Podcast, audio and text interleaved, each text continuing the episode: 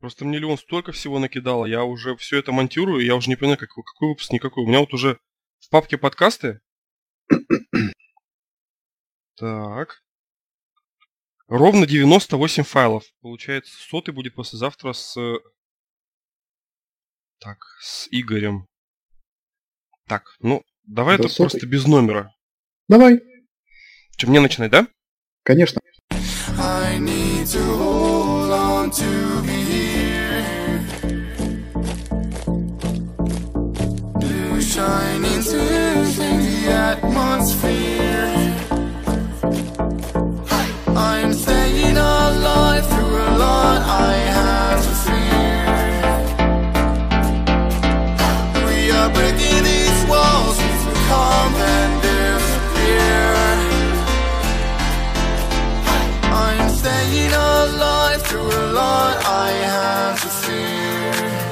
Привет всем, мои дорогие друзья! Сегодня с вами снова я, Владимир и Иван. У нас сегодня между собойчик, потому что Леон вынуждена была покинуть нашу компанию в силу обязательств перед своим работодателем, но мы в любом случае проводим еженедельный подкаст и поделимся с вами интересными новостями, которые прошли за минувшую неделю, и пригласим в компанию к нам интересного гостя, который расскажет о таком экстравагантном виде транспорта, как электросамокат или моноколесо, или черт еще знает, как их называют. Так, ну, тогда предлагаю поступить следующим образом. Мы с Леоном обычно, э, когда в двоечка записывались, мы по очереди каждый рассказывал кому-либо интересную новость.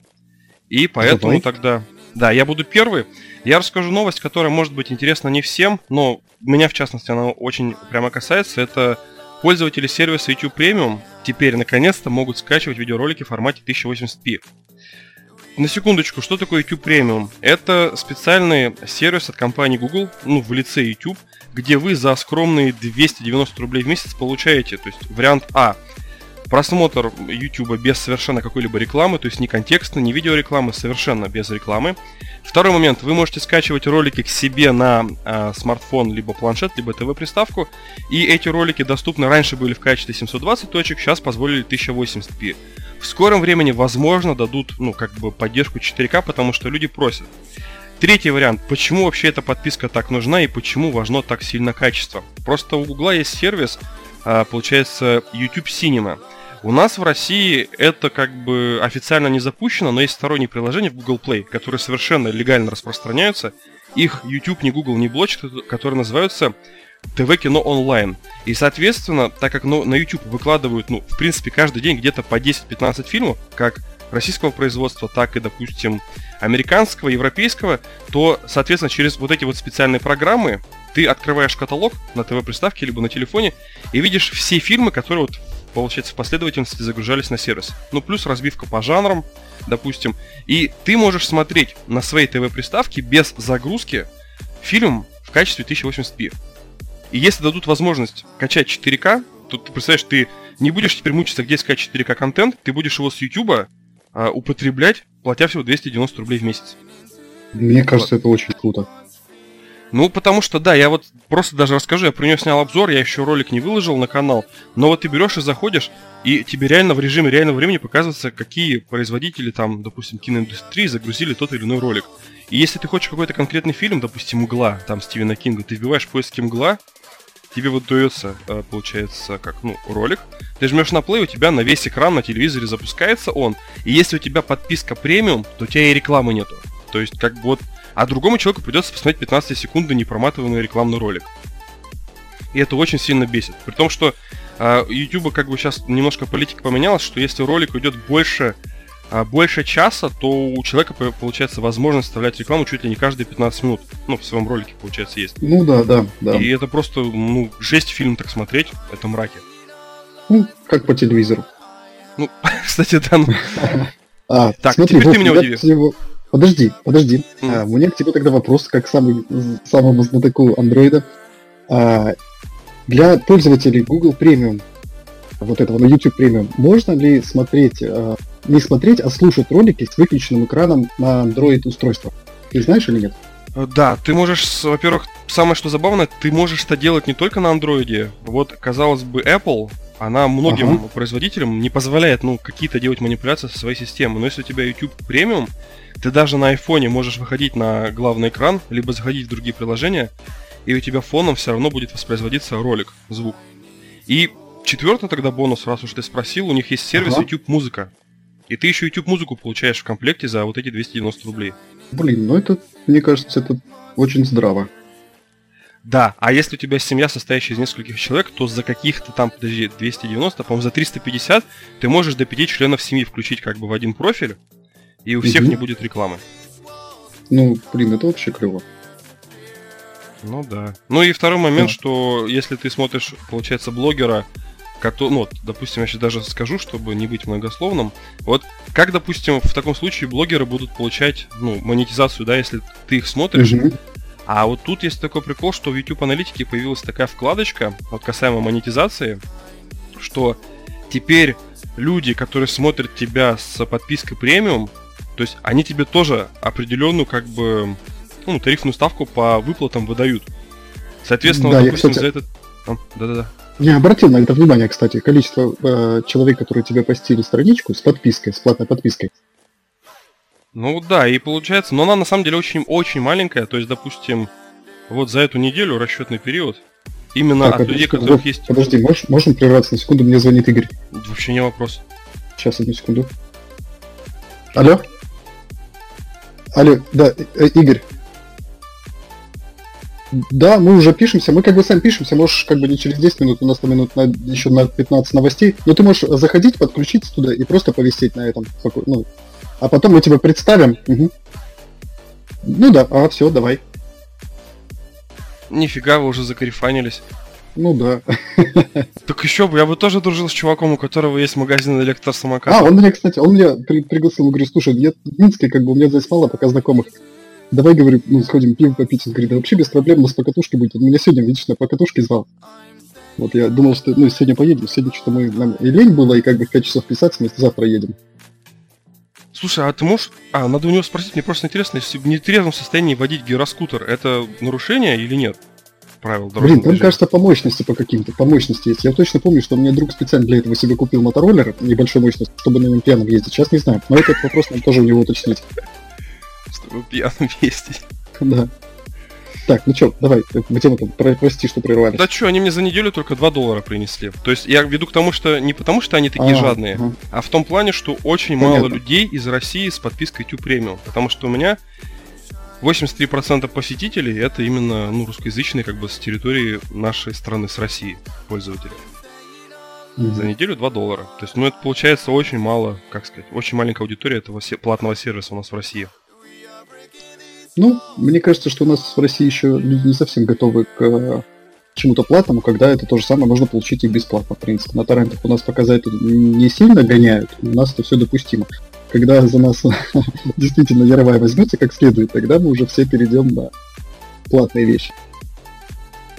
Ну, ну Если да. к тому времени у нас вообще будет в стране интернета. А, мы нас же могут, да, сделать свой чебурашка.нет. Ну, еще такое маленькое, такое маленькое отступление – если вам интересно, да, вот э, Иван правильно сказал, если вы не готовы платить, все то же самое может сделать еще два альтернативных клиента. OG YouTube, это вот первый клиент, с которым я познакомился вот с этими функциями. Я, в принципе, после OG YouTube, вот как раз-таки с Холивара, потом решил перейти на платную подписку. Вот. Потому что надо было постоянно обновлять модули Гугла, вот для того, чтобы у тебя проходила авторизация по твоей учетке, ну, чтобы именно свои подписки смотреть. И еще второй клиент это YouTube Vanced. Вот запомните, вот эти два клиента позволят вам получить все плюшки премиум подписки под обычным андроидом без рута. То есть прямо вот просто запускай это приложение. Да, это надо посмотреть, разобраться с этим. Так, ну что, у меня тоже есть для тебя новость. Ты здесь? Я, я готов. Я так. понимаю, что сейчас что-то будет интересно, надо прям вслушиваться. А, все. Нет, это как бы новость такая, этот, а, ну, может быть довольно интересно. Всем недавно а, британская компания Biosystems объявила о создании виртуального шлема для, о, для военного самолета. А, это не первый шлем для военных самолетов, но этот шлем отличается от других а, своей, э, ну, реально крутизной. А, значит, пока это только анонс шлема, его сейчас еще нет, но что он позволяет, чем отличается, в принципе, от других шлемов. Во-первых, у него а, он будет видеть сквозь корпус самолета. А, то есть это не полностью шлем виртуальной реальности, а полупрозрачное стекло, через которое ты можешь видеть и глазами, как обычно, но и система дополненной реальности, которая сразу же а, вот это стекле, а, получается, шлема отображает э, ну, изображение. А, оно довольно схематично, но все равно очень круто. Есть видео, прям, прям вот реально круто. Графика покруче, чем в компьютерных играх. И летчик, когда летает, он видит э, и в плохих летных условиях, и самое крутое, что он может смотреть прямо сквозь корпус самолета. То есть можешь сквозь самолет посмотреть на землю, и там увидишь уже не прям саму землю, но довольно схематично, хорошо там и горы, и препятствия, и все-все-все отображено. То есть помимо плохой погоды еще можно смотреть и сквозь прям пол самолета. вот. А также они заявляют о том, что это будет самый удобный шлем в мире, потому что он будет, каждый шлем будет индивидуально под голову оператора, то есть под голову летчика изготавливаться. Вот. А, но вызвало много споров, а, нужно ли или не нужно вообще вкачивать эту технологию. Почему? Потому что Boeing уже заявила и анонсировала свой истребитель полностью без пилота. Мало того, они сказали, что в 2020 году он уже будет показан публике не как прототип, а как полноценная модель. В 2020 году они обещают его показать, что он уже летает и выполняет какие-то свои боевые задачи. Вот такая вот новость. Я был как бы программистам Boeing бы не доверил после тех случаев, которые у них происходили, когда у них акции рухнули, что они что-то там в прошивке не допилили, из-за этого как бы приборы теряли ну, показания высоты. Ты ну, ну, в курсе, да, вот про этот косяк у них, который был? Мне кажется, после я такого слышал, сложно. Какая муха. Но после такого сложно отмыться. Просто вот я вот не доверю людям беспил... как бы не хочу сесть к беспилотникам, на беспилотник вот за авторством этих Нет, программистов. Здесь, а, во-первых, это будет а, он на той беспилотник, чтобы в него не нужно будет садиться. это не гражданский самолет, а это а, военный. А, это именно боевая машина. Да, это все для, это все для боевых машин да, сделано. И пер, первый шлем, если я не сказал, то извините. И второй, и второй вот этот самолет, это именно будут боевые истребители. Но здесь, знаешь, сразу я тоже вспомнил, когда услышал эту новость про м, такой старый анекдот, когда говорят, что русские хакеры перепрограммировали американские ракеты, и теперь они называются не томагавка, а бумеранг.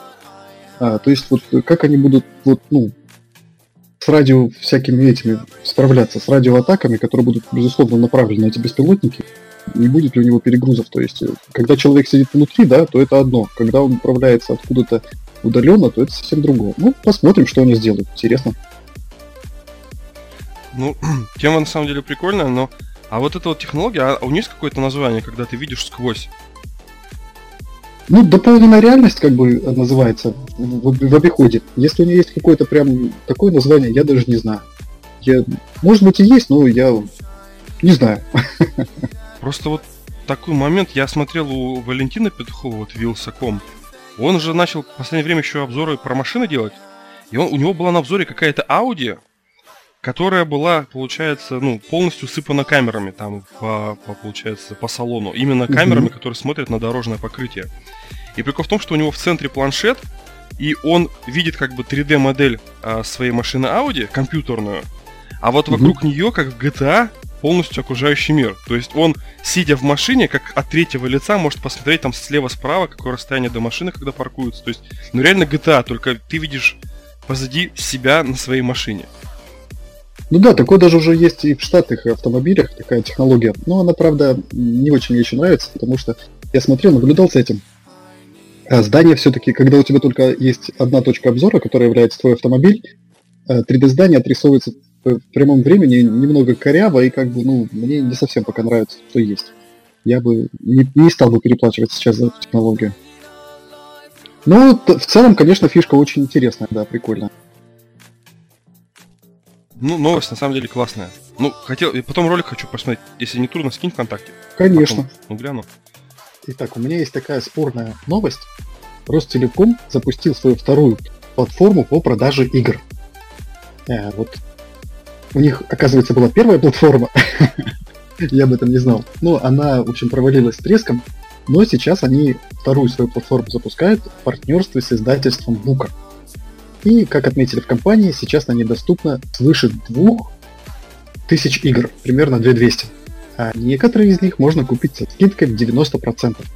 Кроме того, предусмотрено специальное предложение для абонентов интернет-тарифов игровой, которые сидят на Ростелекоме. У тебя, Вова, какой оператор? У меня Ростелеком и второй оператор. У них два. Так, э, вот ты слышал про интернет-тариф игровой? Я слышал не понаслышке, я стал, стал жертвой даже, я про это отдельный ролик снял. То есть... Я как бы не, фанат Ростелекома тоже, мне от них тоже досталось, я от них ушел, сказал дети. Ну тебя они, короче, ну, все... если честно, вот прямым текстом. Да, да, да. Ну, это та же самая проблема тогда. да. А я специально зашел, я вот эту новость посмотрел, думаю, интересно же, российская платформа для, по продаже игр, это же, ну, как бы круто. Я зашел на эту платформу, и вот что ты думаешь, это вот, а, вот для меня это вот колхоз Светлый Путь даже еще хуже, просто деревня. То есть сайт, на котором тебе, вот, что, они назвали это платформой, понимаешь, я захожу на сайт, открываю, и когда ты что-то а тебе что дают? Нет, они тебе даже ссылочку не дают, они тебе дают ключ в Steam, ну вот понимаешь, это вообще какой-то, ну как так вообще можно? Или они рекламируют себя как платформа по продаже игр. Ну, они тебе дают ключ в Steam. То есть, нахрен мне бы такая платформа нужна была, извините мне, если мне нужно качать Steam отдельно, там скачивать игру и туда уже вставлять этот ключик. Ну, это, ну, по мне, это, ну, не знаю, это, это нельзя назвать платформой продажи игр, это какая-то, не знаю. Так подожди, если это сервис по продаже ключей, то чем это отличается от их предыдущей платформы, там games.rt.ru? Она в 2015 году была запущена, а потом в 2017 году была закрыта. И она, они же тоже а. продавали ключи для Steam и GOG. Все. Да, а, но сейчас у них помимо, помимо Steam и GOG есть еще Origin, есть еще Uplay, есть еще Bethesda. А, но, как бы, для чего они это сделали? Скорее всего, просто какая-то вот ну, снова пиар-компания. То есть, э, та не взлетела, а давайте еще раз пропиаримся, еще раз скажем новость, что мы наконец-то открыли свою платформу по продаже игр. Ну, как бы, не, она ничем не отличается не только от их первой платформы, но мне кажется, она ничем не отличается от вообще тысяч количеств вот этих интернет-магазинов, которых полным-полно, где ты можешь также купить ключи. Единственное, что здесь вроде бы хоть какое-то доверие, но как бы не, это Ростелеком, у меня как раз нет доверия. Да, да, да. То же самое хотел сказать. Так они вот ну, в 2014 году потратили на свой сервис, вот первый сервис, который gamesrt.ru, 14 миллионов рублей. Это ну, как это бы мало. Большая... А потом да. еще 30, 38 вбухали на развитие. И еще через год закрылись. Я имею в виду, дважды в одну и ту же реку войти нельзя ничего не понимать, что как бы так это не работает. Кто вот эти решения при, принимает? Видишь, здесь может э, ситуация опять радикально измениться, если Россия как бы, ну, войдет в эпоху интернета, да, как ты бы сегодня назвал, Тимурашковый интернет. И как бы что это будет, неизвестно, как это все будет. Но опять же, да, если вот э, они как бы официально являются поставщиком игр, если они продают игры с ключами от Steam, а когда у нас будет интернет, то от Steam нас отрежут, можно ли будет им выставить претензии? Вот эти вот правовые моменты для меня они вообще как бы не ясны. Потому что, например, Майл, да, то есть э, таких же случаев, вот этих ситуаций было сплошь рядом. Я сам в такую ситуацию попадал. Конкретно я попадал с игрой Wild Start, я ее еще купил, она потом стала бесплатной, но я ее купил в момент релиза, делал предзаказ, очень ее ждал, покупаю, потом ее перекупает для российского ну, интернета и покупает компания Mile, а потом а, игра Wild Start вообще полностью уходит из рынка. И как бы я им говорю, ладно, как бы из российского рынка сегмента. Я им говорю, ладно, вы как бы раз ну, как, брали игру, раз вы, ну я же вам деньги за нее платил, ну, на что они мне написали там такое письмо, что иди ты нафиг, мы тебе ничего возвращать не будем. Типа, это уже твои проблемы. Вот пиши разработчику и с ним общайся, потому что мы как бы за это не ответственны. Ну, вот вот мне кажется, будет то же самое. Нет, ну они не виноваты, вот так, положа руку на сердце. Вот, кстати, удивительно, у нас сегодня с тобой новости совпали, чуть-чуть совпали, потому что у меня прения с Тиньковым и Apple. Ну, в нашем случае App Store.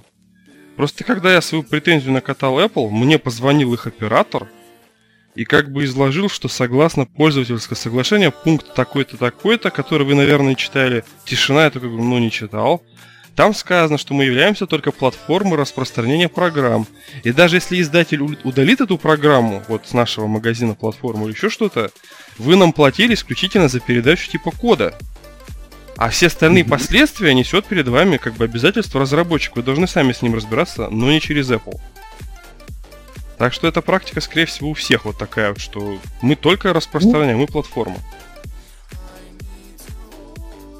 Ну, для меня это, знаешь, как-то вот... Э, я понимаю, может быть, это как-то, но, но не принимаю этот факт. То есть, мне кажется, если уж вы взялись, да, назвался груздем, повязать кузов.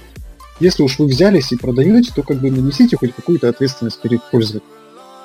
Я это так. Не, ну, в идеале, вот да, по-человечески так и должно быть. Вот, просто по понятиям простым. Да, они должны как бы нести перед нами какой-то ответ, а не просто послать нас к третьим лицам. Вот. Так, ну и Какая у тебя-то была новость еще? Но есть такая программа, называется «В кармане». Вот.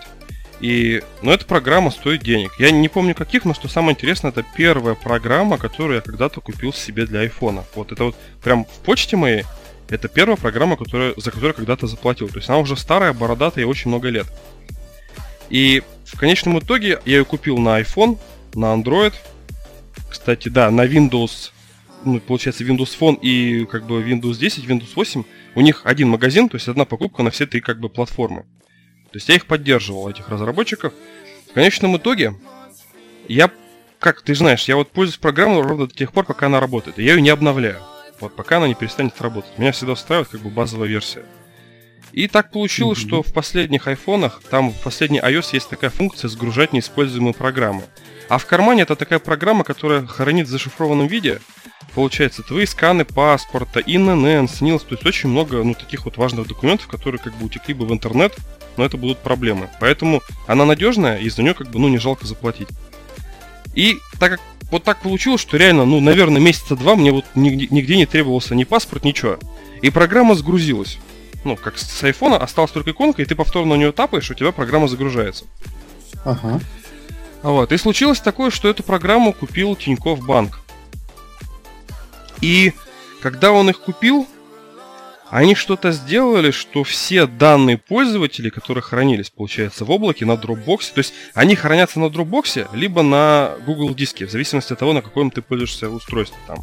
Допустим, винда, Dropbox, а если у тебя iOS, iCloud, если Android, Google Drive. И там какой-то баг был в обновлении, что когда ты закачиваешь данные, у тебя берет и фейлится, как сказать, ну, твой архив зашифрованный, и все твои данные пропадают, тебе надо их заново вбивать. Вот. И как бы, ну это, ну это, блин, эпичный фейл. И прикол в том, что вот эта вся бодяга началась в 2017 году. То есть 13 сентября 2017 года начались массовые жалобы в App Store. Вот эта история очень долгая. В 2017 году пошли жалобы, что в кармане стало все портить и херить, когда их приобрела компания Тинькофф. И у приложения, если раньше были, допустим, 5, ну, в среднем там 4-3 балла положительных в App Store, то у него оценка скатилась там до 1-3 звездочек. Это было в 2017 году. Вот когда у меня приложение сгрузилось, это, а это было, ну вот, месяц тому назад, в 2019 году, прошло 2 года. Я думаю, uh-huh. ну все, как бы 2 года-то прошло, ну проблема была, наверное, ее решили. Беру, загружаю свой сейф с iCloud, и мне пишет там, уважаемый пользователь, ходе экспорта все ваши данные были уничтожены. То есть вам нужно создавать заново базу ваших. Я такой думаю, блин, офигеть, да, два года. Еще причем эти представители компании Тинькофф, они говорили, что э, мы действительно получаем комментарии от пользователей, которые столкнулись с тем, что часть их данных недоступна. В результате обновления мы приносим извинения и сейчас работаем над решением этой проблемы. Вот два года мне хватило, чтобы решить эту проблему. Я такой думаю, ну не страшно, ладно, создам новую базу. Жму создать новую базу. И смотри, покупал ты программу у одних разработчиков, потом их купил Тинькофф. И мне выдается пользовательское соглашение, что я согласен там с офертой банка Тинькофф, то-то, то-то, то-то, то-то, и, ну, короче, целый какой-то талмуд документов. То я качал приложение, оно работало, тут что-то нужно делать с Тиньковым. Так как я как бы компании Тинькофф и к банку, и к связи, и вообще вот в целом к этой личности имею такое своеобразное отношение, я как бы не захотел этим пользоваться. Я нажал отменить пользовательское соглашение, пошел в App Store и настрочил как бы говнокомментарий. Причем, ну, на тот момент, когда я пошел строчить говнокомментарий, там уже, наверное, единица была оценка у программы. И, ага. и, и что ты думаешь? Проходит вот еще месяц, и, видать, у Тинькова уже нервы лопнули, потому что он удалил это приложение из App Store, за которое заплатил. То есть он его удалил, я его скачать больше не могу. И сделал новое бесплатное приложение в кармане, то есть все то же самое абсолютно. То есть, они, знаешь, удалили старое, заново его выложили, ага. но иконку поменяли на красный цвет. Чтобы, видать, как-то сбросить вот эти вот негативные оценки. Вот. Угу. И к чему была вся эта длинная подводка?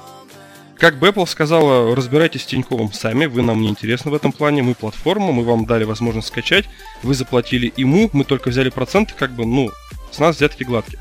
Вот, и прикол в том, что есть один очень популярный сайт в России, посвященный Apple. Я не буду говорить название, но самое главное, что он номер один. То есть, если вы интересуетесь новостями Apple, вы их статьи читаете. И вот они как бы осуждают, они выпустили пост, где вот они осуждают, как что разработчики, ну, что, во-первых, а, у Apple какая технология покупки приложений и установки на их аппарат, на, на свои аппараты. Если ты покупаешь что-то в Google Play, ты получаешь APK-файл без привязки к твоему устройству. То есть просто голый APK-файл. А в случае с Apple каждый, каждое приложение в формате EPA, оно подписывается твоим Apple ID. То есть, грубо говоря, у каждого EPA есть какие... Откуда-то торчат ноги. То есть, кто его слил, можно посмотреть. Кто им пользуется, можно посмотреть. Вот. И, соответственно, при желании есть такие программы, э, получается, загрузчики. Ты создаешь учетную запись разработчика на сайте Apple, она делается совершенно как бы бесплатно. После чего с помощью этой программы ты можешь любую, там, к примеру, Инстаграм, ну, о, пример такой Инстаграм, ты можешь его подписать своей учетной записью разработчика и закачать себе на телефон без каких-либо проблем. То есть взял и закачал. То есть как будто бы ты разработал, и ты его тестируешь. Вот. И это как бы осуждают, потому что теперь очень много игр, то есть, ну, ты любую игру взял, скачал с 4 PDA, подписал своей подписью разработчика, через программу закинул, iPhone принял ее как родную, и, пожалуйста, хочешь, играй в Modern Combat, Dead Space, во все что угодно. И они как бы говорят, что это зло. Вот это то, что может испортить платформу, с этим нужно что-то делать. Но если бы не этот случай, вот именно касаемо как, а, ну, переподписи API, я что сделал? Я взял старую версию приложения в кармане, переподписал ее на себя, как будто бы я разработчик, установил на телефон, просто с версии из-под Windows, ну, с Dropbox перекинул себе вот этот файлик сохранения. Ну, я, я веду к тому, что я заставил работать старое приложение без того, чтобы обращаться к Тинькову и принимать его пользование, какие-то пользовательские соглашения. Вот. И я, честно говоря, даже сам устал про это рассказать. Но я веду, вся вот эта катавасия приводится к тому, что как бы Apple, он и защищен, ну, по сравнению с Android, но ты, как пользователь, если Apple от тебя отворачивается, ты никак не защищен. И вот если бы не этот хак, который придумали там для установки Cydia, то есть это именно для взлома телефона, вот эта вообще фишка с переподписью API, я бы не смог свои права как бы восстановить. То есть вот я говорю, не захотел с Тиньковым никаких дел иметь, но и Apple мне сказал, мы ничем помочь не можем, старые приложения мы вам не можем выдать, потому что если его нет в сторе, значит его нет на наших серверах. Вот. Такая вот длинная, не знаю, поучительная, не поучительная, но вот такая вот история. Ну да, здесь вот э, что мне вот, да, вот в таком больше всего не нравится, то, что это вот представь, ты, ты вот, например, ты или я, вот в случае с игрой, или ты в случае с, э, с приложением, ты платишь деньги, да, и Apple вроде бы как должны выступать гарантом, но ты вообще не знаешь, куда твои деньги могут, могут в принципе, уйти, да, вот, ну, тебя потом скажут, нет, извините, до свидания, приложения больше нет, все. Ну и как бы, как тут как тут вообще не процветать пиратство? Нет, так я вот и говорю, просто я его, мало того, что я его купил, ну просто там еще был такой прикол, что когда вы его купили, его потом сделали же бесплатно, чтобы больше как бы пользоваться. Там еще разработчики на самом деле были очень благородные. Они написали письмо открытое всем, кто покупал в кармане, что, ребята, благодаря вашим стараниям мы отбили разработку в кармане и вышли на прибыль. То есть, в принципе, ну мы свою как бы предназначение выполнили, теперь мы сделаем приложение бесплатным. Но вы не обижайтесь, что вот вы его покупали, а другие получат бесплатно. Мы вам подарим уникальные значки, что вы типа отцы-основатели. Мелочь, но все равно приятно. У меня в кармане всегда Конечно. Будет иконка своя, как вот в, во многих сетевых играх по раннему доступу ты получаешь там, знаешь, к своему аватару, к примеру, какой-нибудь бейджик там или накидку, что это отец-основатель, благодаря ему существует эта игра. Вот, Тиньков этого не сделал. Ну и опять же, я говорю, не хочу морать руки от Тиньков. Вот Почему я должен принимать пользовательское соглашение от него, когда я покупал программу вообще у других людей? То есть, ну, я не знаю. И, и плюс еще, что мои данные потерялись. И причем два года прошло, они, мне кажется, они просто проблему не решали. Вот так вот, типа, а, ладно, удалилось, заново создадут, проблем как бы ноль. Еще и наши условия примут. Вот. Так что без пиратства, как бы вот в век цифровых вот этих вот покупок, ну, тоже, в принципе, нельзя сказать, что можно от него так вот взять и отказаться от пиратства. Ну, я с тобой согласен. Я, я вообще, я знаешь, я старый пират. Я пиратские игры еще покупал. Так в, советском, ну как, в России все покупали пиратские игры. Вот. Ну, э, знаешь, у меня тоже есть еще одна новость. а, про... Может быть, немного в тему, может быть, нет. А этой ночью, точнее, со 2 на 3 августа, если я не ошибаюсь, очень сильно лоханулись организаторы выставки E3. Прям невероятно сильно. А, они слили нечаянно, просто нечаянно в открытом доступе разместили на своей страничке а, личные данные более 2000 журналистов. Э, новости пока еще даже нету в этих ну, в крупных изданиях, они пока, может быть, уже есть, вот прям только что появляется, но вот прям свежачок. А, значит, 2000 человек, а, в том числе и журналисты из России, были, была утечка их личных данных. Кто-то из организаторов а, E3 а, на своем сайте выложили просто таблицу с данными в формате Excel. И в открытом доступе они выложили, забыли, не заметили просто. Что содержит эта таблица? Эта таблица содержит фамилию, имя, отчество журналиста или блогера, страну проживания, должность, место работы. И что самое интересное, она содержит их место жительства и номер телефона. А, я уже ее посмотрел. Там Антоха есть, скажи, пожалуйста. Где она, где она лежит, я говорить не буду. Я думаю, что если кто хочет, сам доберется. А Антохи я там не увидел. Какого Антохи? Антоха, ну, как сказать, а, отец всея гейминга а, России. А, все, понял. Про Оргазм на кончиках а, пальцев. Вот, я я могу прямо сейчас посмотреть просто. Посмотри, я хочу ему просто написать, даже пускай он просто пошлет меня, я ему напишу. Так, давай глянем. Где нам есть? Здесь. Но а, что я хочу сказать, что туда попали не многие стримеры. Причем стримеры такие довольно известные. И в том числе и девушки российские.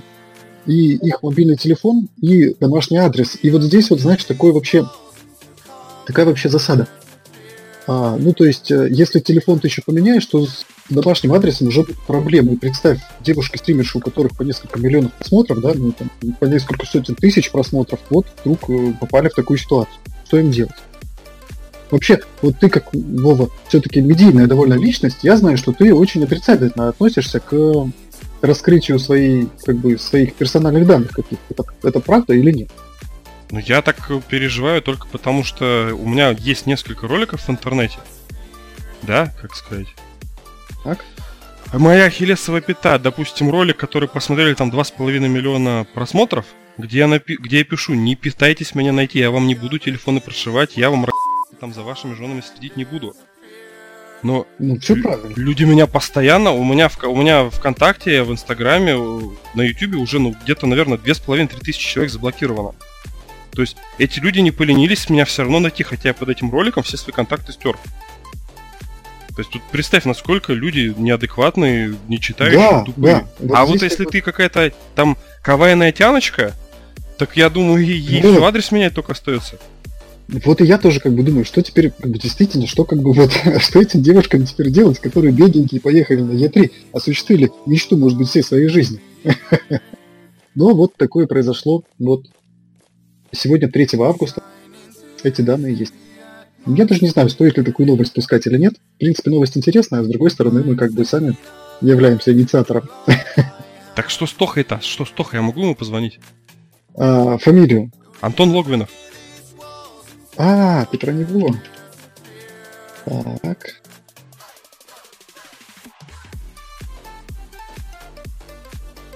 Нет. Нету? Либо и он был в другом месте, либо его там нет, его нет. Лысый с Call of Duty. Да ладно, что, ну он реально искренне любит Call of Duty, я вот не понимаю, за что его так гнобят за колду. Видно же, что человеку она нравится. У меня, короче, есть друг на работе. Вот я, я вешаюсь с него в том плане, что вот он настолько сильно любит Call of Duty, что мы, допустим, вместе, ну, едем, короче, на работу, да, вместе живем.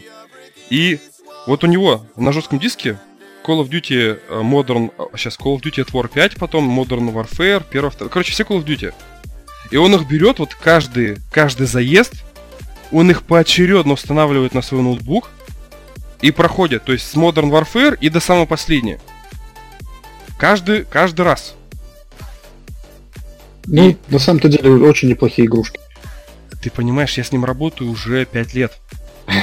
И если так посчитать, то это 5 лет, это каждый год по 6 месяцев, это человек 30 месяцев, делим на 12, он больше, он почти что 2,5 года играет в Call of Duty.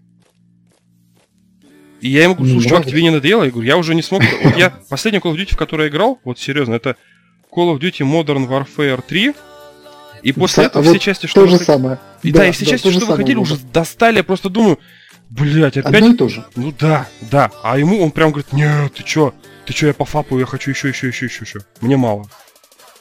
Ну, есть такие люди, вот, которые, вот знаешь, которым вот э, именно вот, э, например, вот, что далеко ходить за примером, я тебе сейчас скажу. Вот э, я не понимаю, вот, но у меня жена, она смотрит постоянно э, один и тот же фильм. Ну, не один и тот же фильм, она смотрит шесть фильмов, но она их смотрит все время, шесть фильмов. А я, я, их уже, я их уже знаю наизусть. Это э, фильмы э, в гоблинском переводе «Властелин колец» и в переводе какой-то студии «Братва и кольцо». А, нет, Хоббит с татуировкой дракона. Вот, это вот, это не, не от Гоблина. Она их, ей нравится, и она постоянно смотрит эти фильмы. То есть они у нее идут фоном. Вот она что-то делает, включила эти фильмы и смотрит. И она их смотрит уже, не знаю, уже миллион раз их посмотрела точно все эти фильмы, но она все время их и как ты знаешь, привыкаешь, вроде бы даже интересно. Я уже даже себе, как бы, когда мне становится там скучно или грустно, говорю, ну иди, смотри, включайся «Властелин колец». Может быть, и этот человек так, твой друг, то же самое делает. Не, ну я у меня вот то, что ты говоришь, я так вот любил матрицу пересматривать и Гарри Поттера. Но я уже этого переболел. Вот я, может, посмотрел раз 20, меня уже тошнит от нее. Это вот как Half-Life первый, ты его прошел, ну может, я не, я не я боюсь соврать, но может раз 30. И меня уже от него тошнит. И, я не могу играть. Я вот последний раз играл в Black Mesa, это вот ремастер. И оно как-то зашло, даже такая ностальгия была. И потом больше не могу прикоснуться, потому что, ну, все, вот прям смотрю, эти коридоры, ты знаешь каждый угол, ты знаешь, откуда пуль, то есть, и ты уже, типа, тебя немножко мутит от того, что ты знаешь наперед, от начала до конца, что будет в какой последовательности. Ну, я с тобой соглашусь, что игры это все-таки не кино, и я бы, например, тоже не, не мог вот так вот ну, бесконечно в одно и то же играть. Тем более, знаешь, это кода все-таки такой линейный довольно шутер, в котором нету, нету многообразия того, что там RimWorld, да и еще что-нибудь. Вот я бы так тоже не смог. Так ты прикинь, у какой skill. То есть вот он, мы когда по сетке играем, вот мы собираемся все, играем по сетке. У нас не очень много, но человек 8. Он нас всех натягивает. То есть, и... А в сингле он вообще просто компьютер натягивает. То есть он играет так, так, сейчас отсюда выскочит панк-панк, и он вроде нажимает на стрельбу, а еще только боты как бы выбегают и попадают под пулю, там, хэт-хэт, и он дальше бежит. Я говорю, так, а смысл? Так интересная же игра. Я говорю, подожди, ты же, говорю, знаешь наперед, где что будет. Ну да, от этого-то она менее интересно не становится. И я просто так за голову, типа, чувак, ну ты Call of Duty на всю голову. Ну да. Можно только посо- посочувствовать. Есть тебя еще одна новость. Нет, у меня больше нет новостей. А, тоже? Тоже все? Да, у меня все. Итак, дорогие друзья, позвольте мне представить нашего сегодняшнего э, гостя Игоря Сущенко, АК Пилорама. Это владелец магазина imac.by, посвященный гиророликам, гироскутерам и всевозможным э, видам транспорта электронных портативных устройств – Игорь, если вдруг я сказал какую-то глупость, потому что мы долго с Иваном смотрели ассортимент твой, как это можно все одним словом подожди, назвать? Подожди, а, подожди, а, можно я... я ставлю 5 секунд, 5, 5 своих этих? Вот, давай, блин, давай, да. вся, вся фигня, пишем заново. А, итак, позвольте мне представить нашего гостя, Игоря Сущенко, а.к. Пилорама, инструктора по обучению вождения на гироскутерах, моноколесах и электросамокатах. Игорь, привет! Здравствуйте! Привет, Игорь! Здравствуйте. Ну, тогда, раз такая была заминочка, я сразу спрошу. Мы с Иваном предполагали, что есть моноколесо и гироскутер. Зашли на ваш сайт emac.by и, ну, честно, немножко даже прифигели от того, какие есть гаджеты, и мы даже названия не знали, что есть гироролики, сигвеи, а, моноколеса. Вот можете нас вообще вот сделать нам экскурс в мир вот таких вот портативных видов транспорта? Да. Да, ребят, с удовольствием. Во-первых, хочу вас поблагодарить. Огромное спасибо, что пригласили меня для э, рассказа э, нашего, нашего вида электротранспорта. Э, у нас на самом деле представлен большой выбор непосредственно индивидуального электротранспорта. Он правильно называется индивидуальный электротранспорт все-таки. Но что касается, вот, допустим, давайте начнем с гиророликов. Это все-таки э, больше, наверное, развлечение. Это не транспорт, а развлечение. То есть покататься в каких-то парках, где-то получить какие-то новые эмоции. А вот что касается уже моноколес, электросамокатов, мини-сегвеев, это уже непосредственно индивидуальный электротранспорт, который доставит вас в любую точку, скажем так, своеобразный телепорт индивидуальный, вот так вот. Так, а мне вот интересно, э, что то вот гир, гироролики вообще это что, что такое? Я вот не видел, как бы даже видео не, видел. Можешь на словах описать или надо видео смотреть? Э, нет, гироролики это такая вещь, э, это получается обычные ролики электрические на одном колесе, которые держат баланс по то есть мы ставим, допустим, одну ногу, вы не падаете ни вперед, ни назад. Куда вы наклоняетесь, туда вы и едете. Отдельно одна нога ставится на отдельный ролик, вторая нога, нога ставится на, допустим, правый ролик. Мы наклоняем тело, и они синхронно едут вперед. Но, как я уже ранее сказал, на них как бы далеко вы не проедете, максимум там 15 километров. Это максимум. Я в наш чатик скинул, как они выглядят, но это что-то футуристичное. Да, офигеть. Ну, слушай, 15 километров-то это как бы немало. Ну, тем не менее. По... Для них, у них есть большой минус, что неровная дорога, это все-таки угу. будет неудобно на них ехать. Блин, ну это ты видел, Вова, когда-нибудь людей на такой штуке? Я ни разу не видел. Если бы ты видел, я бы офигел. Нет, я честно скажу, я не видел. Вот у нас сейчас, правда, по городу, вот я хожу и завидую, я, блин, тоже хочу себе, короче, всех ездят с этими. Получается, все ездили на колесах одно время, потом на каких-то таких досках, где слева и справа колесики, они как-то весом управляли. А сейчас все на электроскутерах. И вот электроскутеры у нас в городе прям рулят. Они всех затмили. И моноколеса, и прочее. И тоже хочется. На самом деле, э, я вам расскажу такую вот предысторию. Изначально, как бы, да, большинство людей у нас тоже в Минске, в Беларуси в частности, у нас ездят на э, гироскутерах, э, электросамокатах большинство. Но мало кто знает, что моно, моноколесо это очень-очень интересная такая вещь, которую, э, от которой получаешь все-таки больше эмоций, чем от другого вида транспорта могу разложить по полочкам, если вам интересно рассказать. Да, конечно, конечно, Надо, интересно. мы за этим-то и собрались. Просто со временем человек привыкает к любому виду транспорта. Изначально вы получаете эмоции какие-то положительные, хорошие, э, новые. Вообще, когда человек э, получает э, какие-то новые эмоции, я считаю так, что человек меняется и приобретает что-то в своей жизни. Это на самом деле хорошо. Но со временем к любому э, электросамокату, к мотоциклу, к автомобилю человек привыкает, и ему это становится уже не так, скажем так, эмоционально, как в первый день он поехал. Моноколесо отличается этим кардинально от всех видов транспорта, потому что вы не теряете эти эмоции. Вы чем больше на нем ездите, в частности, я катаюсь на моноколесе уже более 4 лет, тем больше вам хочется на нем кататься. Вы приобретаете такую свободу, у вас свободные руки, вы как будто бы парите над землей. Я как бы еще организатор в Беларуси, ну, не в Беларуси, может быть, громко сказано, в Минске, э, активных мероприятий, в частности, там, полеты на мотодельтаплане. И, э, наверное, моноколесо можно сравнить вот с каким-то полетом на мотодельтаплане по ощущениям.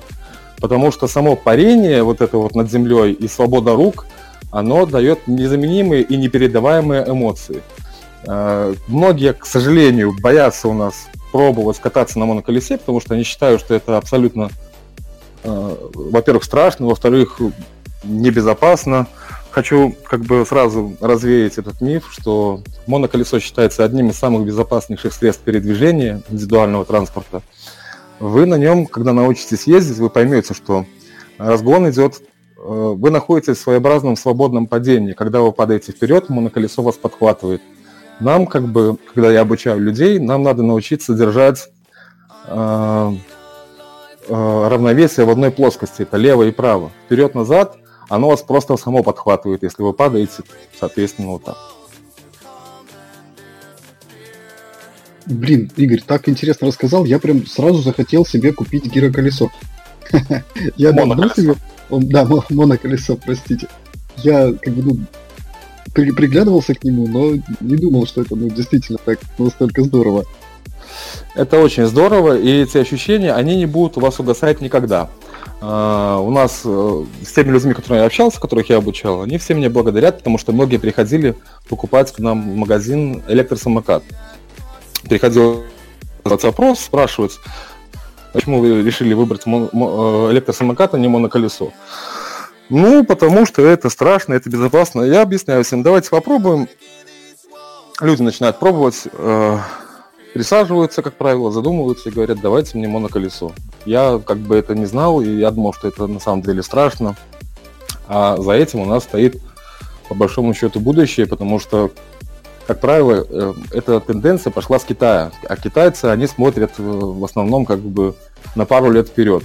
И уже в некоторых школах Китая со второго класса э, входит, помните, может быть, как у нас, не знаю, как в России, в Беларуси, вот в обучении школьники всегда их э, э, девятый, десятый класс, их э, это было обязательно обучить на комбайн и на трактор для того, чтобы они работали на полях.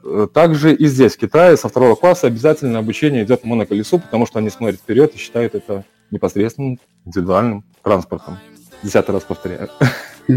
Игорь, а, слушай, очень интересно, но сразу у меня такой вопрос к тебе. А, смотри, раз этому вот прям ты инструктор по обучению, и если детей со второго класса прямо учат, а, может ли человек этому сам научиться, или действительно как бы этому надо учиться этому прям совсем?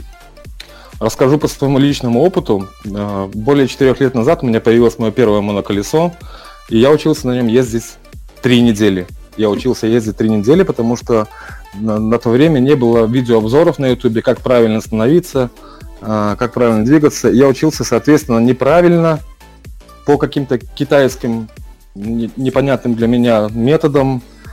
Э, я ничего не понимал, потому что все было на другом языке. И я учился просто неправильно. У меня очень сильно болели ноги, и я учился долго. И после двух недель я вообще решил забросить. У меня были такие мысли, посещали, что это не мое, это надо оставить, это ерунда, тем более я смотрелся как клоун у себя в городе, потому что у нас как, такого, как такового не было. У нас, может, там человек 10 максимум ездили в Минске на них. Вот. А, теперь, исходя из своего опыта, а, со мной едет любой человек абсолютно в течение двух часов. Как правило, это 40 минут, либо один час. В течение двух часов едет каждый, потому что я работаю индивидуально, я показываю человеку, как нужно правильно ставить ноги, работаем над его э, какой-то системой, которую он э, сначала разбираемся, как бы водный инструктаж, потом разбираемся, какую ногу ему удобнее ставить. Ну, все очень индивидуально, но гарантированно ездит любой человек. Также можно научиться абсолютно самостоятельно. Э, сейчас в интернете достаточно много разных видеообзоров по обучению на моноколесе. И, как правило, 90% э, того, что рассказывают люди, это будет то обучение правильное, которое непосредственно приведет вас к успеху. Может быть, это будет не за два часа, может быть, это будет за два дня, но тем не менее, это, согласитесь, не три недели. Потерпеть можно для того, чтобы потом вкушать все эти эмоции и быть довольным. Ну да. А, смотри, а вот еще такой вопрос. Вот, а, ну, допустим, вот э, я учился кататься на коньках, а на обычных и на обычных роликах как бы за пару часов я там научился передвигаться, но вот прям как бы хорошо на них кататься я так до сих пор не умею. Я сам как бы не маленький, я вешу чуть больше 100 килограмм, и мне, например, на коньках и на роликах кататься тяжело. Меня начинают сразу вот, ну, как бы вот э, лодыжки вот, ну, вот очень ныть сильно. Вот так до сих пор. Мне говорят, я неправильно зашнуровываю или еще что-нибудь, не знаю. Вот ответь на два вопроса. Первый вопрос по сложности обучения, да, то есть вот ты говорил три недели, три недели достаточно большой срок, но сейчас ты говоришь два часа человек катается.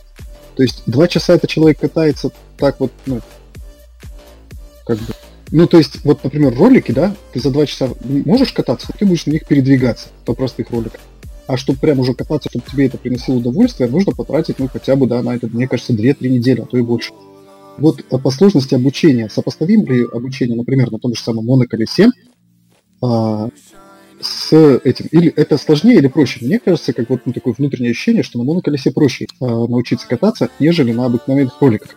Это мой первый вопрос. И второй вопрос это про э, нытье э, вот этих самых лодыжек. То есть правда ли то, что, ну, как бы я слышал от некоторых людей, которые слышали от своих друзей, друзей, знакомых, что а, болят, а, ну, лодыжки, когда долго катаешься там на колесе. Это правда или нет?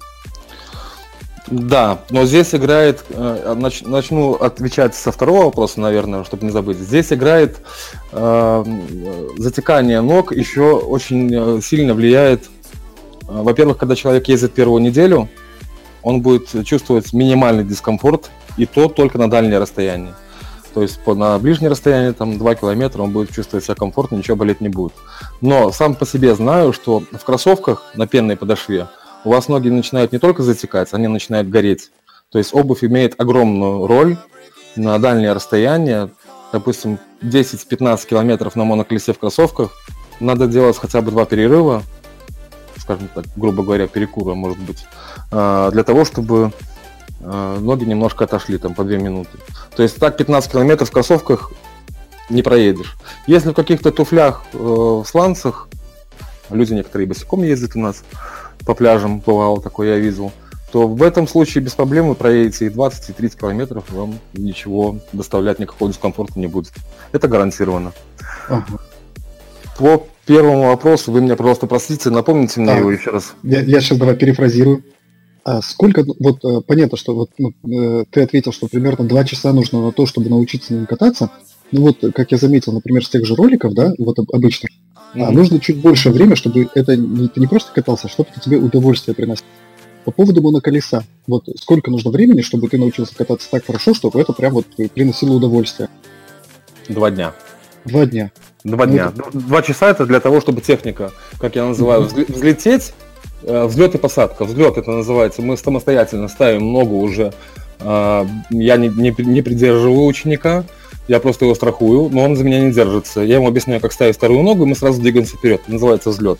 Посадка это безопасно остановиться и скинуть эту же ногу, которую ставили. Э, когда ученик уже умеет это делать, значит он научился ездить. Естественно, кайф он будет получать только тогда, когда немножко оттренирует этот навык. Навык оттренировывается один день, максимум два дня. Ну, это здорово.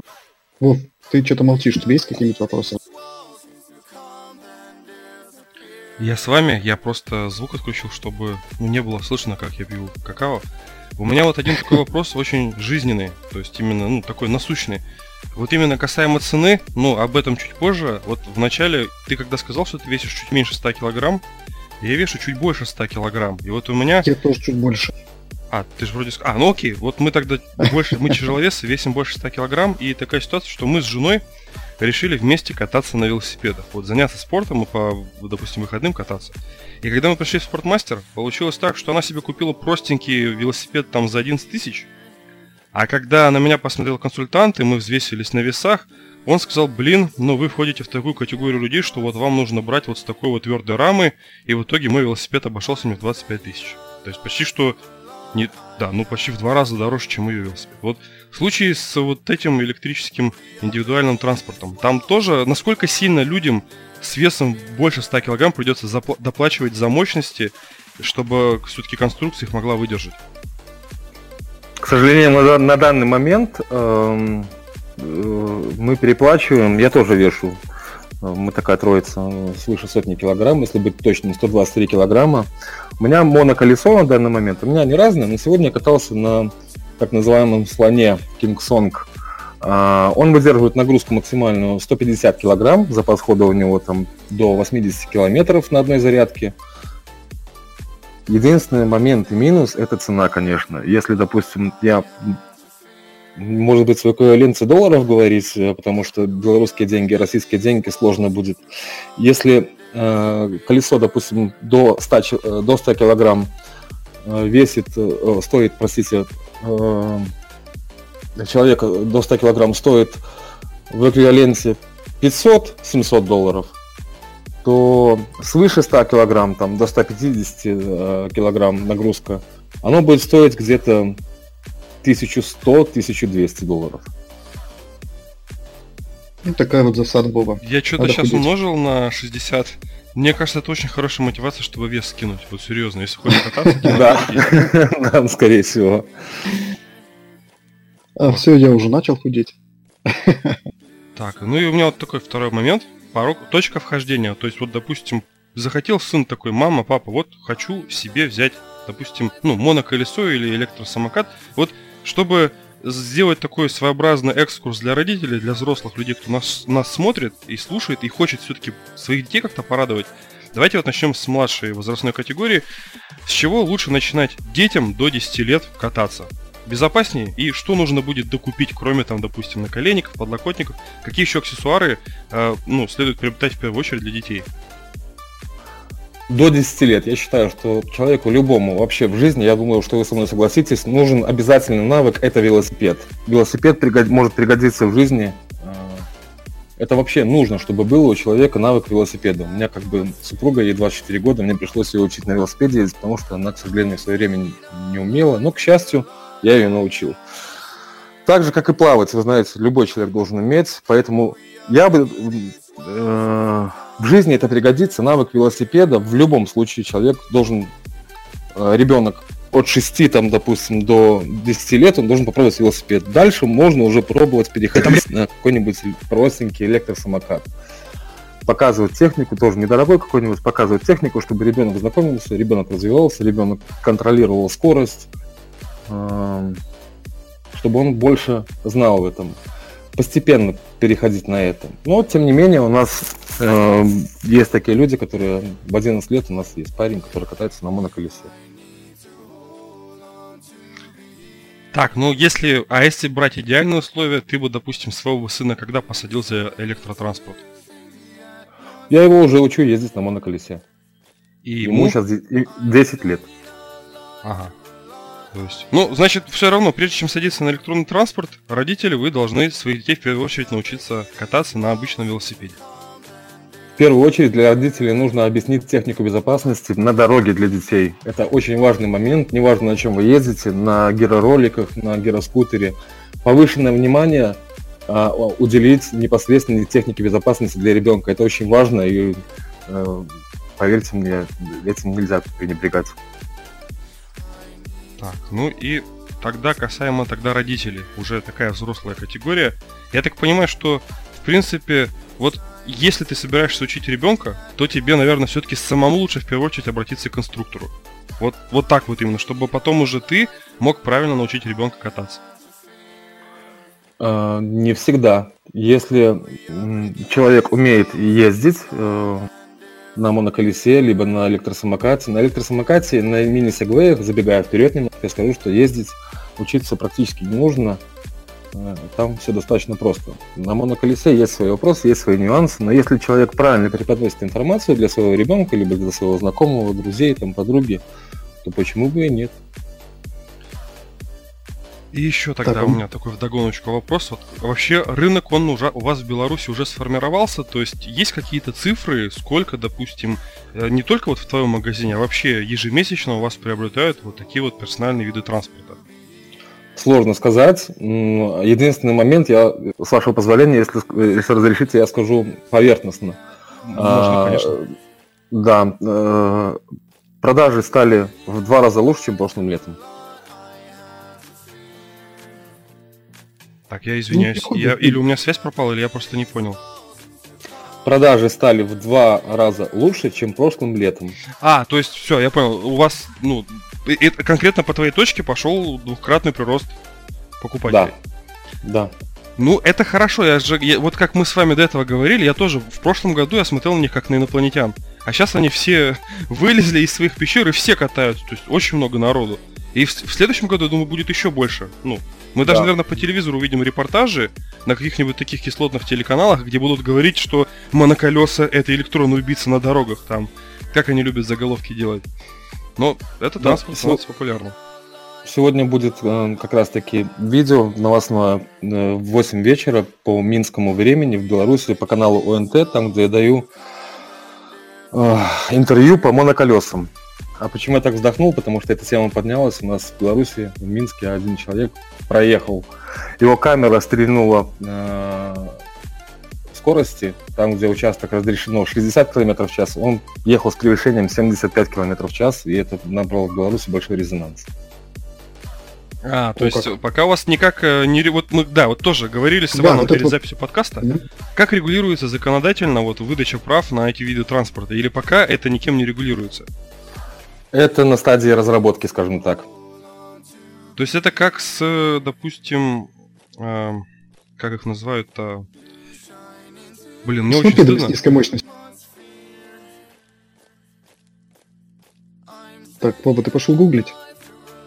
Не-не, я Тогда... тебя перебил. Я просто услышал, что ты что-то говоришь. Мопеды низкой мощности, они тоже не регулируются законодательно. Ну, ну так я так понял, что раз резонанс, то сейчас, получается, депутаты обратят на это и могут начать какую-то катавасию.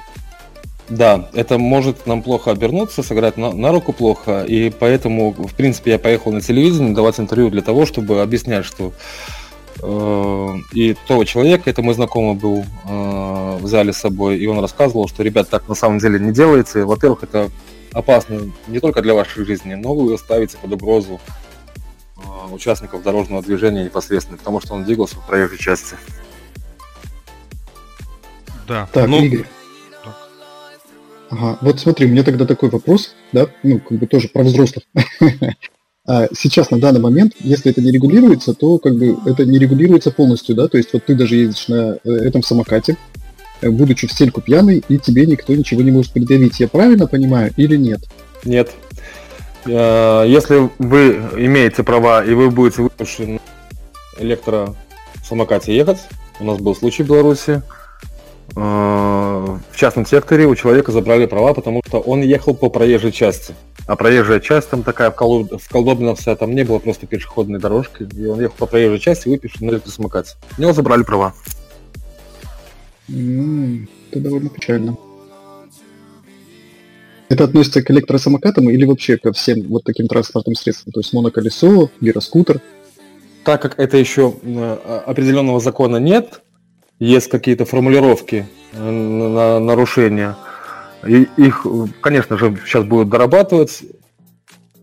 Пока все-таки, наверное, это касается даже, я, я затрудняюсь ответить, боюсь вас обмануть. Пока, наверное, на самокаты, я точно не уверен. Ну, в общем, как повезет. Ну, смотрение ну, да. представителей органов власти, наверное. Ну, по местному случаю, как они посчитают, так и могут штрафануть. А там уже Возможно. судись и дальше, как бы отталкиваясь от, от закона, ну, уже судья будет решать, как кто был прав, кто не прав. Да.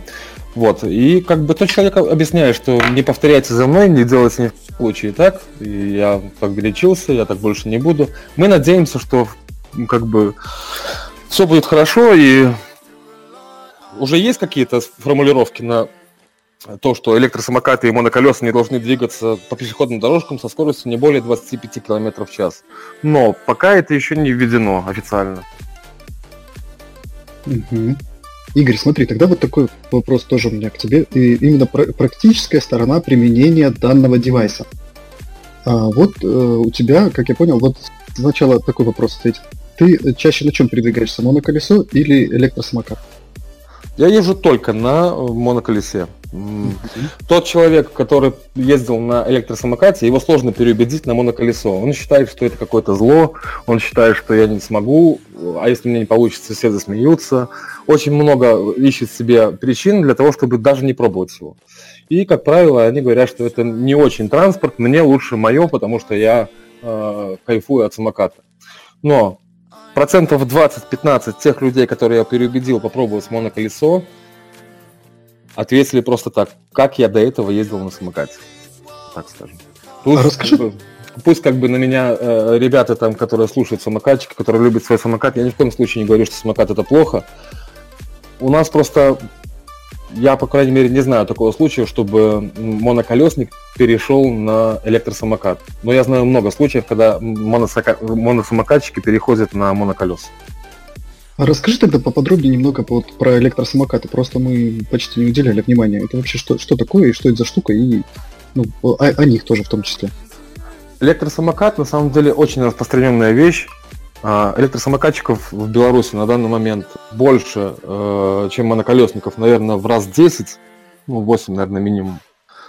А, есть электросамокаты, как я уже ранее говорил, они э, ездят со скоростью 85, достигаю скорости, скажем так, 85-100 км в час, что я крайне не рекомендую в каком бы городе не жили, разгоняться до такой скорости, потому что это, во-первых, опасно для вашей жизни, и вы ставите под, под угрозу жизнь, может быть, кого-то еще, не дай бог, конечно.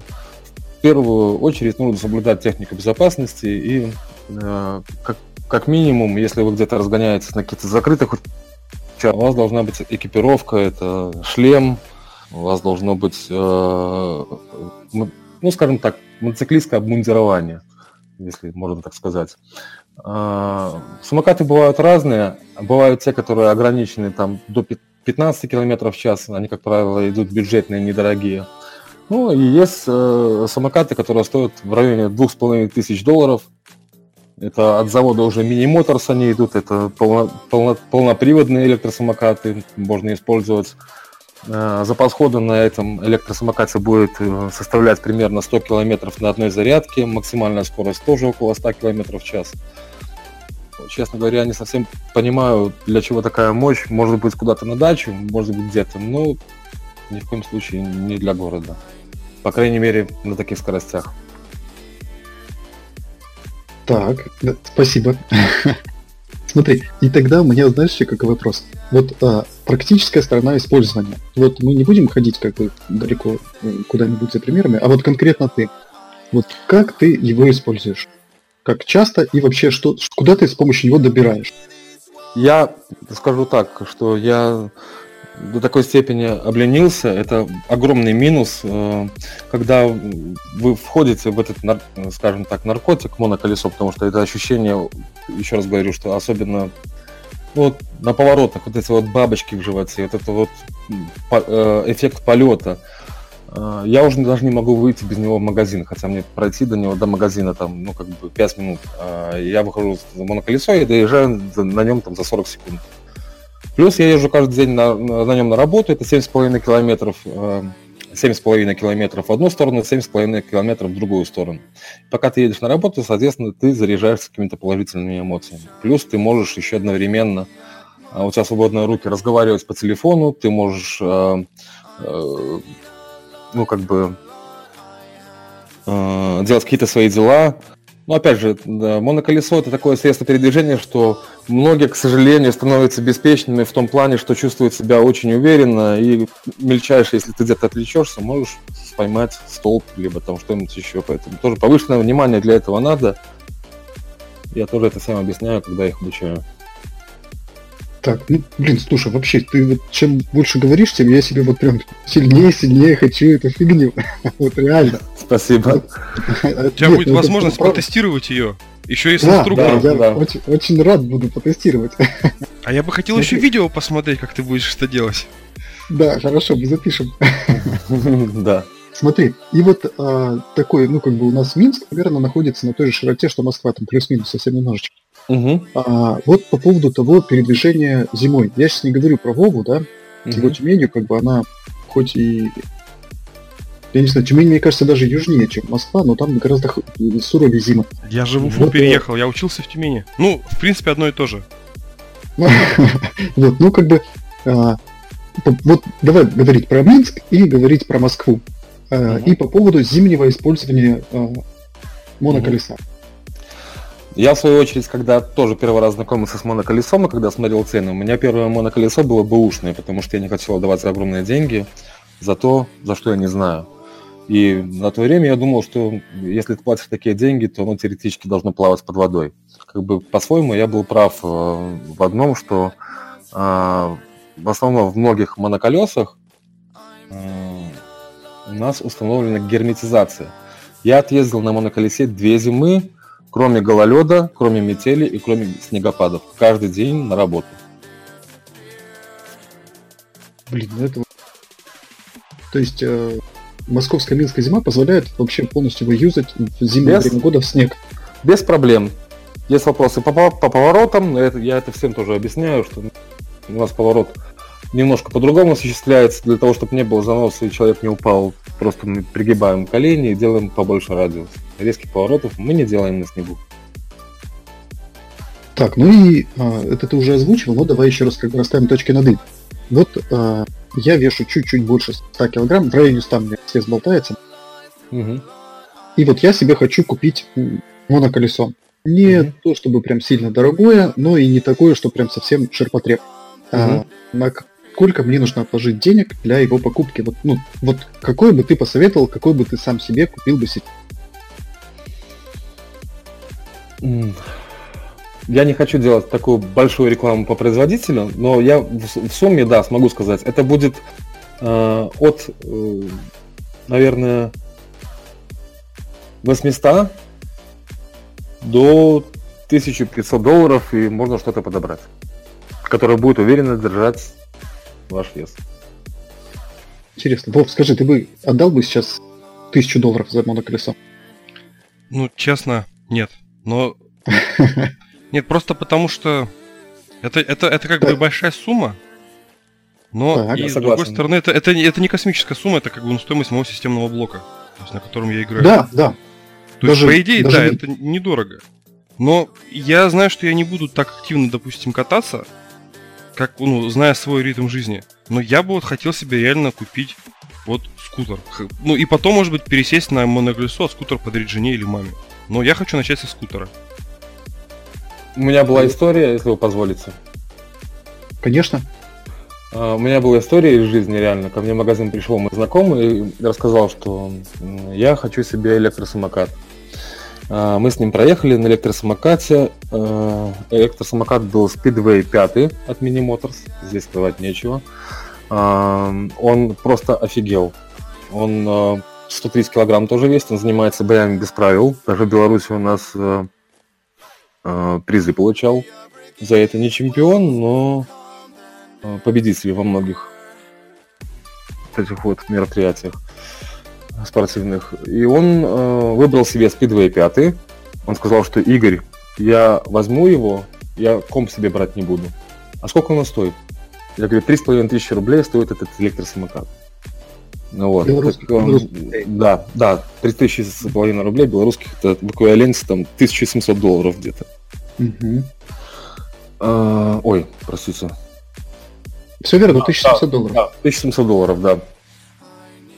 И я ему говорю, ты, может быть, все-таки поучись на моноколесе, потому что, как бы, самокат в любом случае это вещь хорошая, это реально средство передвижения, все хорошо, но попробуй э, моноколесо. Я его так и не переубедил. Моноколесо стоило чуть-чуть дешевле, но у него в связи с его профессиональной карьерой была надорвана связка на ноге, ему э, с его слов было неудобно. Ну, короче, э, история такова, что ты, Владимир, сказал, что у тебя ну, компьютер за э, такие деньги стоит. Ну вот, у него был выбор, купить компьютер или э, средства передвижения. Взял электросамокат. Вов, ну что ты скажешь по этому? Ну, нет, так я говорю, самокат-то можно купить, просто компьютер меня кормит. А... Да, кажд, да. каждому свое. Да-да. Это просто Я... пример потому, да, что человек не может выложить сразу, по крайней мере, там есть, конечно, богатые люди, но не может человек выложить сразу и на компьютер, и на какую-то электронную э, электрическую технику передвижения. Ему надо определиться на чем-то одном. Вроде деятельности, как бы, он его компьютер не кормит. Его компьютер был для игр. Но так как он получил новые эмоции от самоката, он решил, что ему интереснее самокат. Я к тому говорю, ни в коем случае не говорю, не хочу сказать, что самокат лучше, чем компьютер. Не, ну тут еще ну, вот наверное... такой же прикол, вот я просто быстро скажу про жену. Вот то, что покупка велосипеда, это у нас было, ну когда я узнал, что мне придется отдать там 25 тысяч, это была пытка. Вот жена меня прям пилила, давай вместе кататься, давай кататься. Я ей же купил, себе не стал брать. И в конечном итоге она меня уломала, я стал кататься, и я такой думаю, блин, вот дурак, ну ведь реально круто, там ветер, ты катаешься, вечерами время проводишь, то есть надо просто сделать шаг, и потом, может быть, реально вот впечатление кардинально поменяется. Я такой скажу, блин, сколько тянул, надо было раньше покупать. Да, ну, я тоже так думаю. Ну, не обязательно. Мне кажется, всему свое время. Просто тенденция эта, она в любом случае не стоит на месте. Она стремительно развивается. Это мы видим не только по России, как я уже сказал, в Беларуси. У нас продажи повысились. Там, дай бог, что все будет хорошо, развитие это это не стоит на месте, еще раз повторюсь, и все идет, причем огромными шагами вперед. Поэтому вы в этом плане не проиграете. Если вы не купите сейчас, то купите потом, возможно, и лучше. По крайней, по крайней мере, цены упадут чуть-чуть. Так, ну и Игорь, и еще самый, наверное, вот у меня лично, вот вообще очень интересно, но у меня последний вопрос, который у меня есть. Угу. А, это о вот как раз вот этих самых технических характеристик. Вот скажи, на что сейчас я там слышал какие-то фантастические, если честно, для меня э, цифры 100 километров без подзарядки, это неделю можно кататься. Например, мне с моим, что я передвигаюсь сейчас, по крайней мере, это реально неделю. Я 70 километров в неделю не, не нахаживаю. То есть, а какие вот технические характеристики вот этих девайсов, ну, допустим, вот давай мы будем отталкиваться от девайсов 1000 долларов для тяжелых людей и 700 долларов для легких людей, угу. а, насколько хватает заряда батареи и э, как бы крейсерская скорость вот этого вот, вот этого девайса. Вот, ну, ты 7,5 километров, за сколько ты проезжаешь, за какое время? 7,5 километров я приезжаю ориентировочно с где-то около 30-35 минут. Мне как бы достаточно. Э, иногда а, чуть больше, сразу... иногда чуть меньше. Э, если бы ты передвигался на общественном транспорте или бы на своем личном автотранспорте, это было бы быстрее с учетом пробок и автобусов, ну, или это было бы все-таки ориентировочно примерно такое же время? На машине на минут, наверное, 7-10 максимум это будет быстрее, на общественном транспорте это также. Ну, может быть, на 2 минутки быстрее на общественном транспорте. Хотя, как бы я его обгоняю. Троллейбусы я обгоняю часто. Максимальная скорость, которую я достигал, там была 43 км в час на моноколесе. Так, ну и по, по времени работы такого устройства, как часто ты его подзаряжаешь? Ну, я катаюсь не только на работу, я еще катаюсь и по работе. Э, заряжаю его вообще моноколесо, желательно не разряжать в ноль. Это не есть хорошо для аккумулятора. То есть мы покатались, мы поставили его, дозарядили. Ну, как бы дозарядку делать тоже до 100%, это не совсем правильно. Э, желательно держать вот так вот, 88-95%. Э, поэтому я его стараюсь, ну, иногда бывает раз в два дня, а так стараюсь каждый день по чуть-чуть. Это будет хорошо для аккумулятора. И зимой, когда мы катаемся, мы приезжаем, мы сразу не ставим на зарядку его с мороза. Мы ожидаем, пока, когда, э, когда у нас моноколесо, в частности аккумулятор, набирает комнатную температуру, после чего подключаем его на зарядку.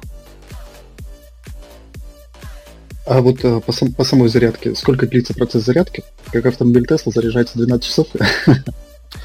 А, да, достаточно долго заряжается, но я, как правило, ставлю на ночь. Мое моноколесо заряжается около 8-10 часов полностью, от 0 до 100%. Это если я уже куда-то поехал, и мне там надо по каким-то делам, и мне надо что-то решить, или, либо я забыл зарядиться. Я ставлю на ночь, около 8-10 часов он заряжается полностью. Так, по, по, по характеристикам я не ответил. А, значит, в каждом моноколесе идет э, мотор колесо, аккумулятор, мощность двигателя. И здесь как бы диаметр колеса. Здесь большую роль играет вот мощность двигателя и аккумуляторы. А, аккумуляторы, они как бы стоят, почему моноколесо дорогое, они стоят на самом деле это как половину моноколеса, поэтому за, ним, за ними нужен правильное а, соблюдение всех этих вот техник эксплуатации. А, как я и говорил, чтобы не разряжать это моноколесо до конца. И все зависит от мощности. Вот есть моноколесо, называется InMotion V10F. Там мощность двигателя 2000 Вт. Ну, для примера это это вот ставит, скажем так, в легкие электромобили некоторые вот такую, такую вот силу, поэтому он поднимет тебя на любую горку, э, достаточно быстро разгоняется, 45 км в час максимальная скорость. Э, по стоимости 2500 рублей. Белорусских рублей. Белорусских рублей, да, это 1700 долларов, это будет прям крутое моноколесо. Запас хода у него тоже 70 километров на одной зарядке. Насколько хватает аккумуляторов? Вот а, ты их вообще меняешь на моноколесах или прям купил нет, и с родными пока? Купил и забыл. Если правильно использовать, купил и забыл. Не надо тебе ничего менять, потому что говорю, что а, это дорогая вещь, за которую человек отдает деньги, соответственно, она, как я раньше думал, она должна вообще плавать под водой. Но InMotion это вообще завод такой, который делает не только моноколеса, они делают электросамокаты, электровелосипеды. В частности, гироролики, которые у нас на сайте, это тоже делает InMotion. И, э, фирма, которая зарекомендовала себя с наилучшей стороны именно в производстве электротранспорта. Ну, Вова, что ты скажешь? У меня прям на все вопросы исчерпывающие ответы я получил. Да, а я сейчас смотрю, сколько стоит эта самая техника в России у нас на сайте. Я звук убрал, чтобы вам не было слышно, как я по клавиатуре печатаю. Я заинтересовался. Так. Я просто думаю, учитывая, что мне придется много переплачивать, а у меня жена всегда выступает в качестве тестера, я думаю, все-таки вот ее как-то убедить, потому что мы смотрели, как пацан рассекал у нас во дворе.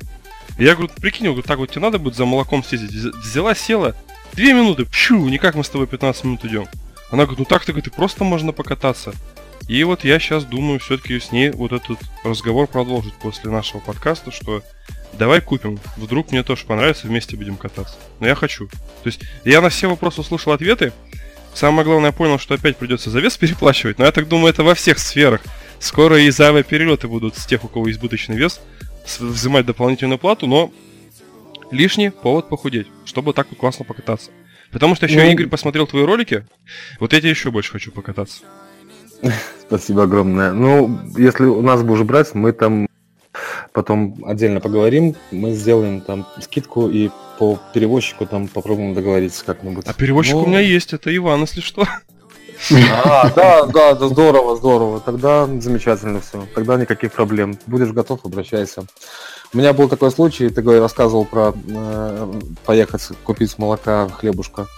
Uh, у меня родная тетя, она сдала на права на то время совсем недавно и не могла парковаться во дворах. Но они с мамой приехали с деревни и привезли два мешка картошки. За одним я спустился, прошел на, прямо на дорогу, это около там 150 метров, может быть 200 метров, я точно не знаю, но расстояние для меня было значительное, потому что как бы я один нес на плече этот мешок картошки, и мне было некомфортно еще и зимой. За вторым мешком картошки, соответственно, я взял колесо, доехал до этой дороги, погрузил себе мешок на спину и за секунд 40, наверное, доехал до подъезда с этим. Ну, это вообще какая-то фантастическая история. Ну, это на самом деле из э, моей жизни. Вова? Я... Я доволен. Блин, я, не, я уже просто о, своем, я доволен, что к нам постоянно кто-то сейчас приходит интересный, и мы скоро вообще все области покроем, потому что у нас реально готовый туториал, вот типа, как начать свое знакомство с там электротранспортом. Все, Игорь нам разжевал, у нас есть готовый просто продукт. Люди, слушайте, смотрите, покупайте, интересуйтесь и задавайте вопросы. Кстати, можно будет указать в описании твой магазин и твои контакты, если вдруг кто-то захочет все-таки задать тебе как эксперту дополнительный вопрос. Да, конечно тогда я тебя просто благодарю. Ну, то есть просто, просто супер. Муа! Конфетка сегодня выпуск получился. Игорь, спасибо, спасибо вам большое. огромное. Спасибо, что пригласили. Мне было приятно э, рассказать аудитории. Я такой человек открытый, но и, э, как, как бы я уже говорил, что у меня круг общения ну, в основном как бы творческие, интересные люди. Я стараюсь как бы вот не ограничиваться, развиваться, какие-то новые знакомства, новые интересные открытия. И это дает мне новое вдохновление для новых идей, и мне с людьми приятно э, разговаривать, делиться своими эмоциями, отдавать, скажем, полностью себя, потому что э, потому что люди приятные, и хочется им приятно и интересно что-то рассказать. Игорь, спасибо тебе громадно, реально, вот мне тоже было, вот прям вот я вот прям в захлеб тебя слушал, и Вове не давал слова сказать вопросы. задавал, задавал, ты, прости меня, Вова. Вот, ну, вот на самом деле было очень интересно, потому что мне тоже эта тема интересна. Вот. Ну и тогда надо еще в конец добавить, что Игорь-то по совместительству наш коллега, потому что он тоже видеоблогер. И у него блог, как вы, наверное, уже догадались по содержанию, посвящен не только нашим, получается, персональным электротранспортам, но еще и мобильным гаджетам. Я все правильно говорю? Ну, я, честно говоря, уже оставил это как хобби, а основное дело э, это все-таки, да, электротранспорт. Я раньше просто работал в магазине Gadget Plus, теперь, теперь я работаю э, в Ямаге. Сейчас мы сделали, да, свое, работаем в Ямаге, электротранспорт. Ну, получается, то, что ближе сердцу, то ты и выбрал себе. Да. И правильно. Это наш даже совет. Это сегодня, получается, совет сегодняшнего выпуска. Делайте то, что ближе вашему сердцу, и все будет хорошо. Я полностью тебя поддерживаю. Ну все, большое-большое спасибо. Ну и не прощаюсь, всегда заходи к нам в гости. Да? Да, обязательно. Спасибо, ребята. Все, до свидания. До свидания, ну, счастливо. Угу. Блин, я тебе завидую. Мне? А что ты сейчас пойдешь с ним покатаешься, побухаешь, а тут сижу один скучать буду. А, он еще здесь, что ли? О, блин, а ты же ушел. Да, ухожу, ухожу. Так, и на этой неожиданной ноте мы с Иваном хотим с вами попрощаться, извиниться, что не было Леона. Хотим вас поблагодарить за поддержку. Хотим поблагодарить еще раз гостя, который к нам приходил, Игоря. Иван, тебе слово. Я с вами, ребят, прощаюсь. Да, ну, ребят, у меня тоже все. Как бы подписывайтесь на канал. Расскажи, что за канал? Нет, расскажи, потому что... Подожди, Вов, я... Да нет, я про свой не буду сегодня говорить. С завтрашнего дня выходят твои, кстати, видеоролики в формате подкастов публично, то есть их уже как минимум каждый день будет по полторы тысячи человек слушать. А, и им ну, надо знать, прекрасно. куда идти просто, где все остальные видосы. Да, ребят, ну, все, тогда хорошо. А, я вам расскажу. Просто а, мне нравится такая популярная наука. Я бы не сказал, что я в какой-то области прям очень хорошо шарю, но я стараюсь э, по всех немного по чуть-чуть шарить. И я вот э, свою жену просто уже задолбал тем, что я постоянно ей приседаю на уши и рассказываю ей про квантовую механику, про биологию, про химию, про астрофизику. Она говорит, все, иди отсюда нафиг, надоело уже. И у меня вот этот творческий порыв-то его не унять, поэтому я решил все это выплескать на YouTube в виде анимационных роликов.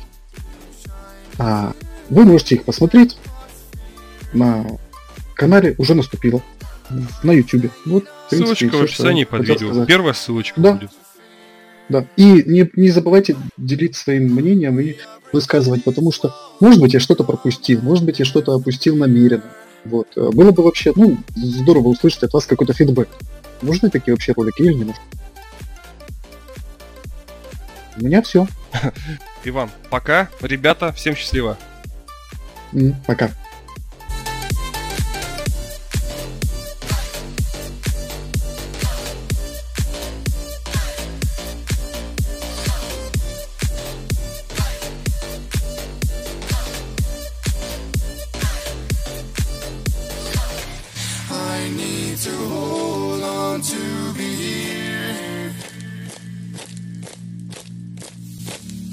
shine into the atmosphere. I'm staying alive through a lot I have to fear. We are breaking these walls to come and disappear.